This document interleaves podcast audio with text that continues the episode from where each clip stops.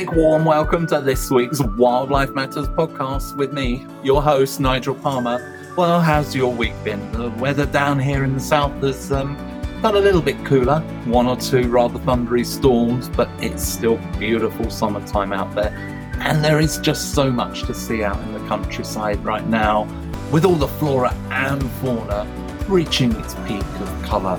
I hope you're getting out there to enjoy it. So, what do we have for you on this week's podcast? Well, in Wildlife Matters Investigates, we're going to be looking into the plight of captive cetaceans in a campaign that we have got called Prison Grove and explaining that to you.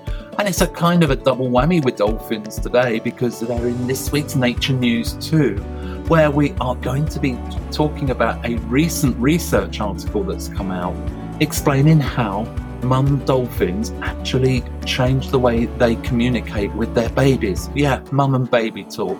So that's a great story. And in this week's Wildlife Matters main feature, I'm asking you to come and join me on a summer wildflower walk. And uh, we're just going to take a look at some of the things that you can find right now out in the countryside, pretty much wherever you are. They're not universal around the UK, but they are in most parts of the UK.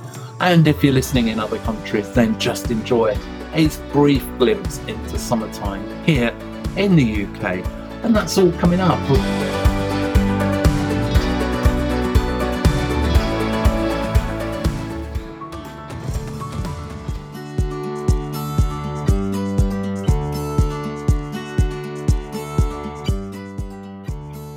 And welcome to this week's Wildlife Matters Nature News. On this week's Nature News, we're looking at a recent research study that's come out explaining how dolphins communicate with their young. Yeah, female bottlenose dolphins have been found to have a remarkable ability to alter their vocalizations when communicating with their calves, a behavior previously believed to be unique to humans. According to the recent study published in PNAS, they modify their signature whistles, which are higher pitched and have a broader range of tones around the dependent offspring. The study analysed recordings of female bottlenose dolphins, focusing on those with long term mother and child bonds and vocal learning capabilities during catch and release events off the coast of the Sarasota Bay in Florida. The study highlights dolphins' potential for verbal learning and language development, just like human children, as these modifications enhance bonding and, of course, attention. Dolphins and whales are renowned for their intelligence and possess traits and behaviours that suggest they have complex thoughts. Research indicates that dolphins use syntax and grammar to convey information through vocalizations. They have the second highest brain to body ratio after humans and use echolocation to communicate and navigate in dark waters.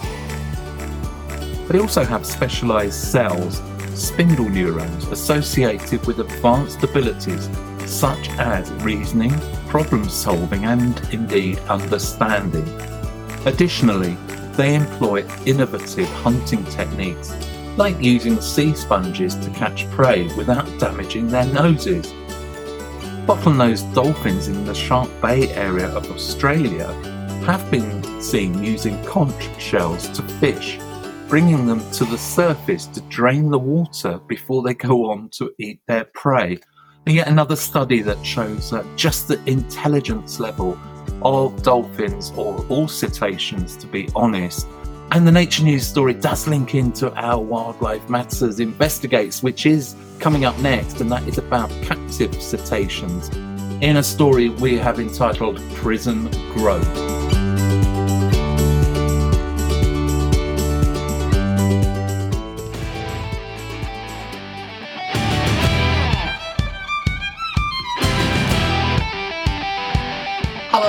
To this week's Wildlife Matters Investigates, where today we are going to be telling the real story for captive cetaceans. And this story is known as Prison Grove. Now, we all know that feeling. If you've ever seen dolphins interacting with each other, there is an immediate empathy with these highly sentient, incredible mammals. So let's ask the question what's wrong with SeaWorld and the many other dolphinariums around the world? If you haven't already, take a look at the film Blackfish. I'll put a link in this episode's description down below. This film exposed the plight of orcas at SeaWorld it is a distressing and gritty look behind the scenes at the reality of keeping animals captive purely for human entertainment. What happens when the show is over and the audience is gone? Well, the answer is nothing. Most dolphins are left to languish in their tanks, forced to wait for food until the next showtime. Dolphins are highly intelligent, highly sensitive, and should be seen as non human persons with their own specific rights. Simply put, it is morally unacceptable to keep them captive for entertainment purposes. Wildlife Matters wants to see the implementation of animal rights to protect these and other sentient beings from the hell of captivity. And that's why we support Steve Wise of the Non Human Animal Rights Project, who is working for the recognition and protection of fundamental rights for non human animals. Steve's film Uncaged, and again I'll link that one in the show notes below. And did you know that orcas are in fact dolphins? You see, centuries ago, Spanish seamen named them whale killers after seeing the orcapods tracking and killing whale. But over time, or perhaps translation back to English, they became known as killer whales. But dolphins, alongside whales, belong to the classification of cetacean. They have the second largest brain of all marine mammals, and they are at the top of the food chain interconnecting the whole marine ecosystem. They are vital to the biodiversity of our world's oceans. These animals are incredibly intelligent. Dolphins are sentient, and that means that they are self aware and they can recognize themselves in a mirror, for instance. Dolphins use a complex system of echolocation to navigate their surroundings and to hunt their prey. They bounce high pitched sounds off of objects and listen for the returning echoes. The dolphin's diet typically consists of fish, squid, and crustaceans. Dolphins do give birth to live young, and they nurse their calves from at least 11 months, maybe up to two years.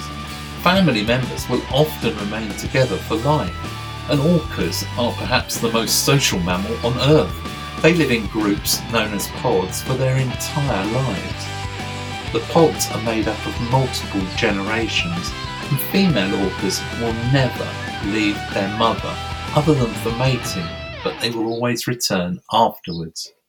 Each orca pod will have their own set of calls, a bit like we have regional accents and dialects, as well as their own habitat and prey species, differing from other groups of orcas.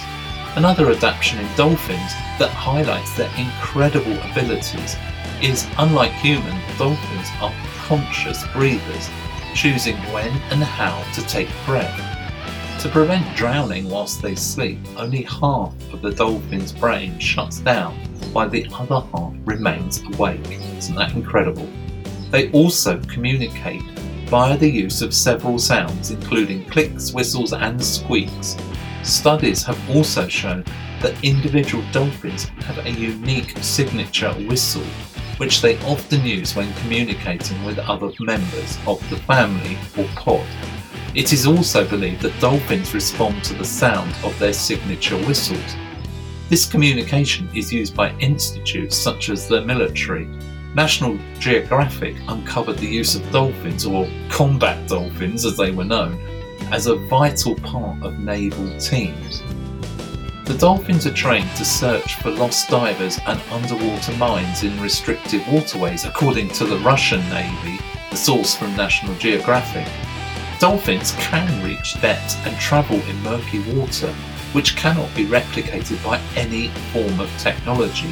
Their sonar allows them to pick up sounds that we or our technology simply cannot. The sounds bounce off from objects, allowing an acoustic picture of their surroundings known as echolocation.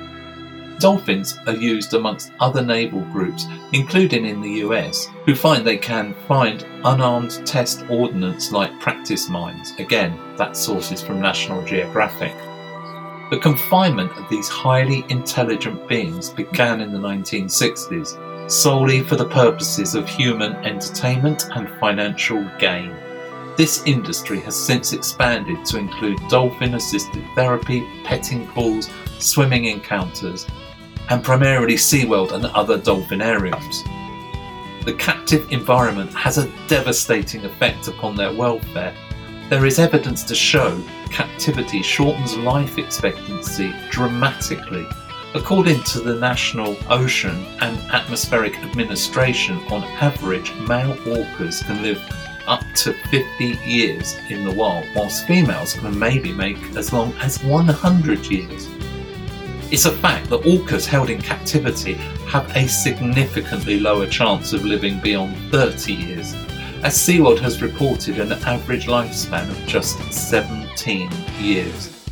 The confinement of these magnificent creatures prevents any possibility of mimicking their natural habitat and surroundings. The tanks they are kept in are just a fraction of the vast open waters where orcas can swim for up to 60 miles or more a day, and some even travel over 5,000 miles in just 42 days. Additionally, the captivity of orcas and dolphins deprives them of their family unit and important social interactions, which are crucial for their overall health and well-being. Wildlife Matters does not want to see wild dolphins and orcas being forced to live in artificial environments where their movement, diet, social structure, and behaviour and their entire way of life is manipulated and controlled and restricted by humans. There is no need for it, and we believe the sooner we can close SeaWorld and the other places like it, the better it will be for all dolphins and for us too.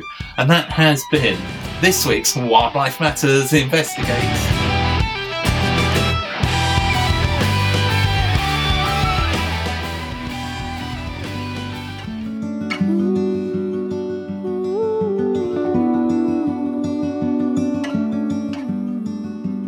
Now it's that time again on the Wildlife Matters podcast where we get to spend a few precious moments in nature.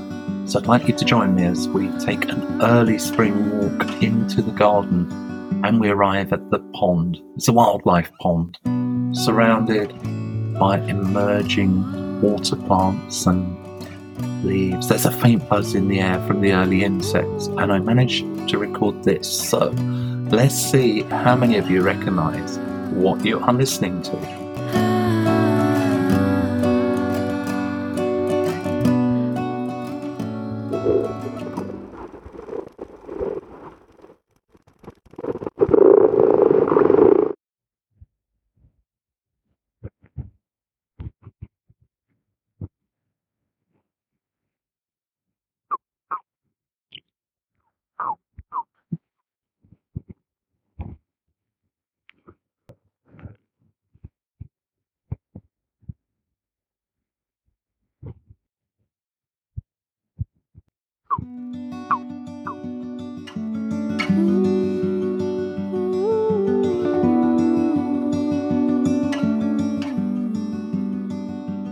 Well, I hope you enjoyed your uh, time in nature there on the Wildlife Matters podcast, mindful moments, and how many of you picked up that there were actually two amphibian species on that clip?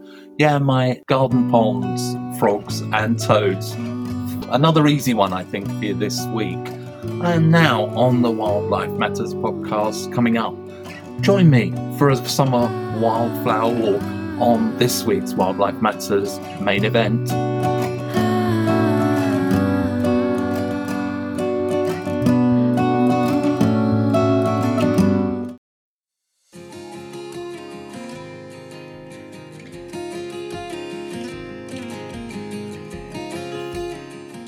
Welcome to this week's Wildlife Matters main feature. And today you're joining me as we're going for a little walk. Yeah, come for a stroll with me. And uh, let's have a look at the summer wildflowers. So, first of all, let me start by saying thank you for joining me for this midsummer stroll as we go and explore the wildflowers that are currently brightening up our meadows and hedgerows in this balmy hot summer of 2023. Wildflowers are certainly of more interest than when I was younger. Back in the 80s, we were facing up to the loss of 97% of wildflower meadows, and that's around 7.5 million acres of wildflower meadow and flower rich grassland that is now gone. And those figures come from the Royal Botanic Gardens in Kew. And in my experience, the UK may have a lot of farmland, but when did you last see a wildflower meadow? Wildflowers are indeed beautiful, poetic, and whimsical, but they are incredibly vital too. There are over 1400 species of insect that rely on them for their food and shelter, and that includes things such as grasshoppers, crickets, and of course butterflies. Wildflower meadows help to maintain a healthy ecosystem, with hedgerows, meadow bird species, and bats eating the insects that breed in the wildflower meadows. The increase in industrial farming and the systematic use of pesticides has removed or destroyed vast areas of meadow in the UK that have been cleared for a monocrop production or grazing. This is so short sighted of us. The wildflower meadows provide us with beneficial insects to fertilise the crops. To state the obvious, it's how an ecosystem works. In our recent history, how an ecosystem fails as we take away the bottom tiers. And we eventually get left with nothing but dried, non fertile soil that we cannot use to support any plant life. A meadow rich in its range and species of wildflowers will support the bees, the butterflies, and all the other pollinators and maintain them and their diversity throughout all seasons. It will also keep the soil rich in humus, meaning it is fertile to grow food crops for people as well. But it isn't the only food we get from wildflowers. Wildflowers make a significant contribution to hmm. modern medicine as they contain compounds used in medicines, for example, the perfectly named self heal.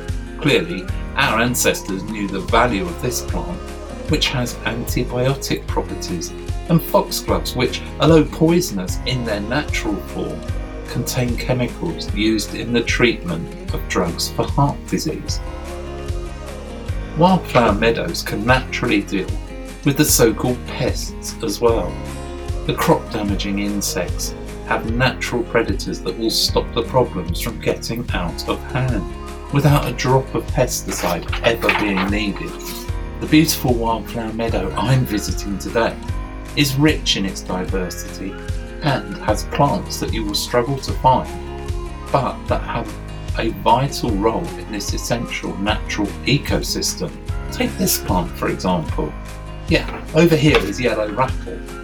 It has a beautiful and unique look that is hard to mistake.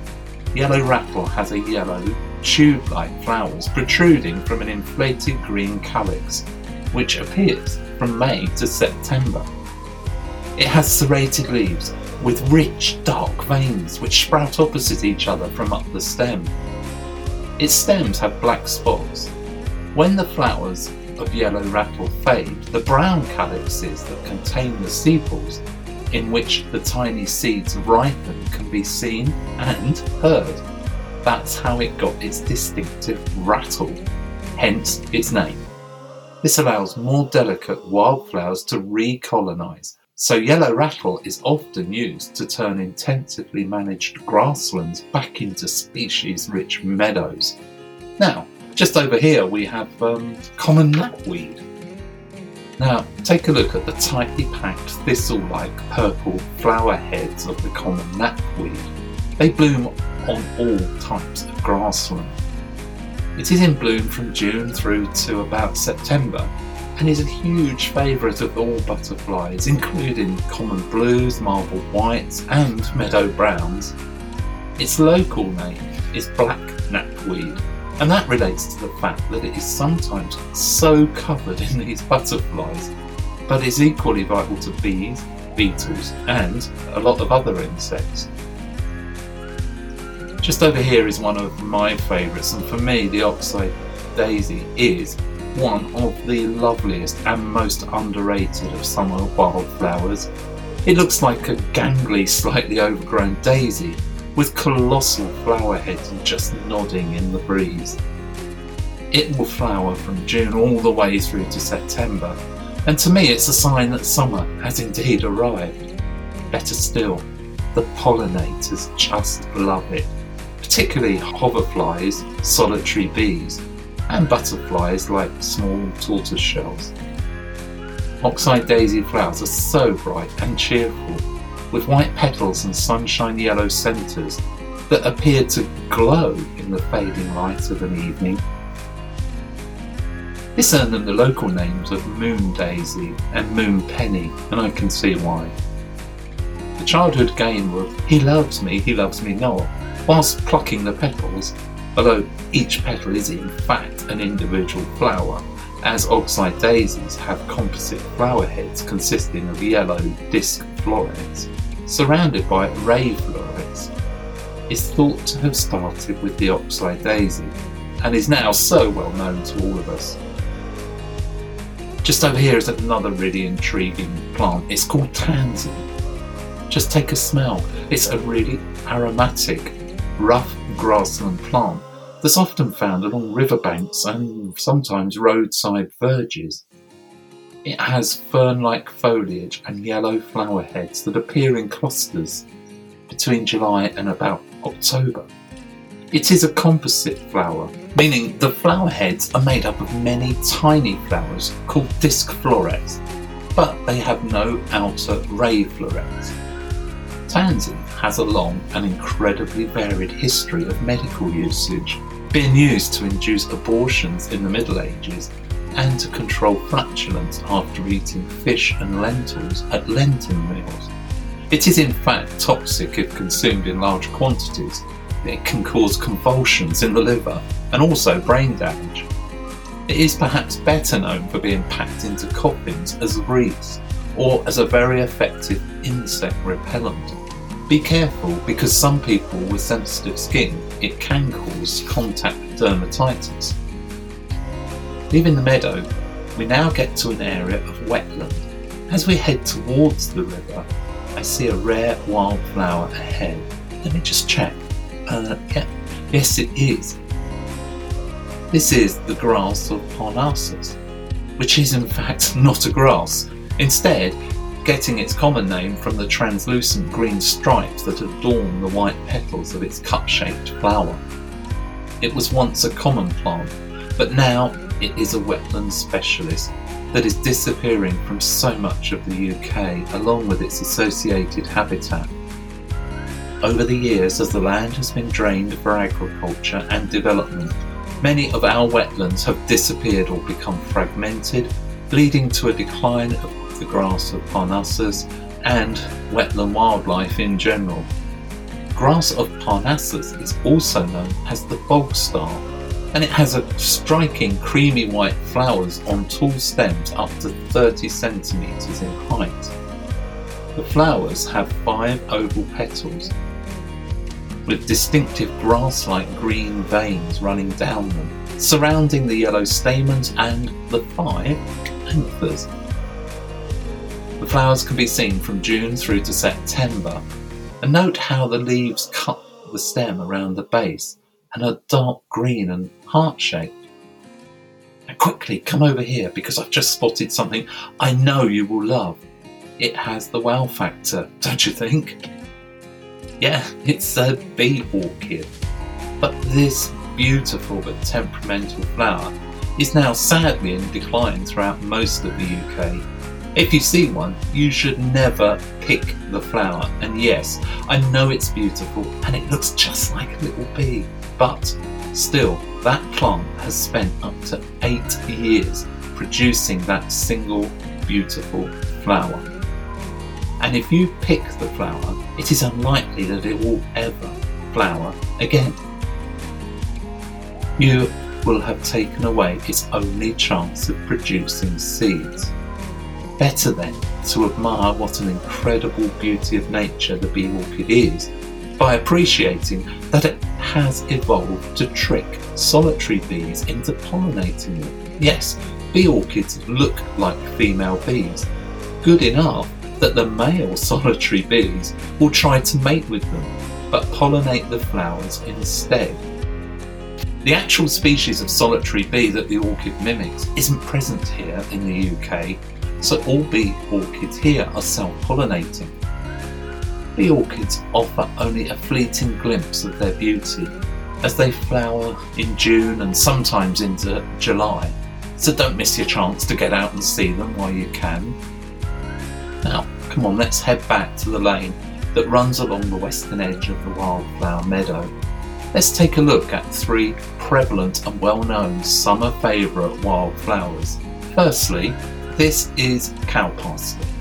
We've all seen the frothy, floating flowers of cow parsley that adorns our hedgerows, woodland edges, and many roadside verges throughout May and June each year. This tall, hollow stemmed plant with its umbels of white flowers, and that means umbrella like flower clusters, proliferates before dying away just as quickly as it arrived. Its favourite feeding plant of orange tip butterflies and the tiny marmalade hoverflies. What an amazing name. Take one of the leaves and crush it between your fingers. Hmm? And what are you smelling? Yes, a really strong aniseed type scent. The plant's local name is Queen Anne's lace, and it's not hard to understand why, with the lacy lightness of the umbels as they dance on the wind. Standing as tall as the cow parsley is another big favourite of mine. It's the foxglove. June is the foxglove's time to reach for the sky and display their full ornamental dress but this beautiful flower often hides its potentially deadly secret. All parts of the foxglove are poisonous. Ingesting any amount of the plant can result in nausea, headaches, diarrhea, or even heart and kidney problems. So look but don't touch, and always wash your hands before you eat afterwards. Foxgloves are beloved by wildlife their beautiful bell-shaped purple flowers all hanging from one side of the tall stem. They are a favourite of moths and long-tongued bumblebees, like the garden bumblebee.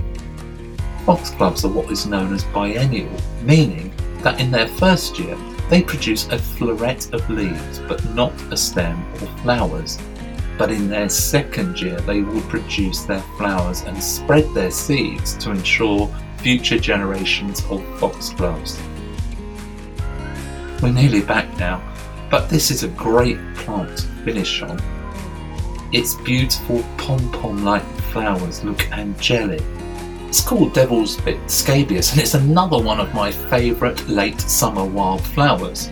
You see, Devil's Bit scabious brightens any area it grows with its pinkish and pops of purple when it flowers from July right through to the early part of October. Bees, moths, and butterflies simply love it, and it's a main food plant for the now declining marsh fritillary butterfly. The unusual name comes from British folklore and legend, which tells us that this excellent plant was so valuable as it could be used as a dye for clothing, as a seasoning in food, and as a herbal remedy for fevers eczema, and the plague, yikes, and it could even be used to heal the bite of venomous creatures and scurvy. Lots of big claims. It was such a great asset to people that the folklore says that the devil got angry and bit off its roots in spite. And if you look at the plant's short and stubby roots, you can see it really does look like it's been bitten off from below. Well, thank you so much for joining me on today's summer wildflower walk. If you've enjoyed it, then do let me know in the comments and let's maybe do some more of these in the future. But for now, this is me, Nigel Palmer, saying thanks for joining me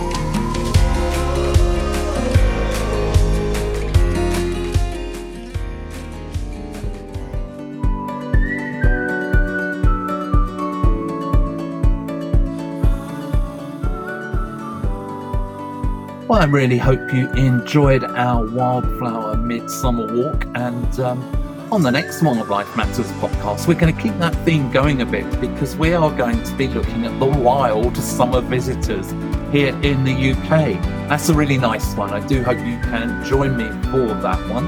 On Wildlife Matters Investigates is not so nice. We are looking into the upcoming start of the fox hunting season and how they begin. The prelude, as they say, to their season is coming, or autumn hunting, or hound exercise. Yeah, they have many, many names for what is absolutely vile and gross, and we will be explaining that in more detail to you on the next Wildlife Matters podcast. Of course, we're going to have all the latest nature news, and we will make time to spend a few mindful moments together in nature. What I would like to say though is a huge thank you to everybody in our community. And if you're listening to this podcast, if you're sharing it with people, and we really would ask you nicely as we can to do that, because um, if you like what you hear, go tell somebody all about it. That's how our community will grow. And the more we grow, the louder our voice will be, and the more we can do to help our precious wildlife. And that is what this is all about. So remember, whenever you look deep into nature, you will understand everything better. But for now, that's the end of this week's Wildlife Matters podcast. So this is me, your host, Nigel Palmer, signing out.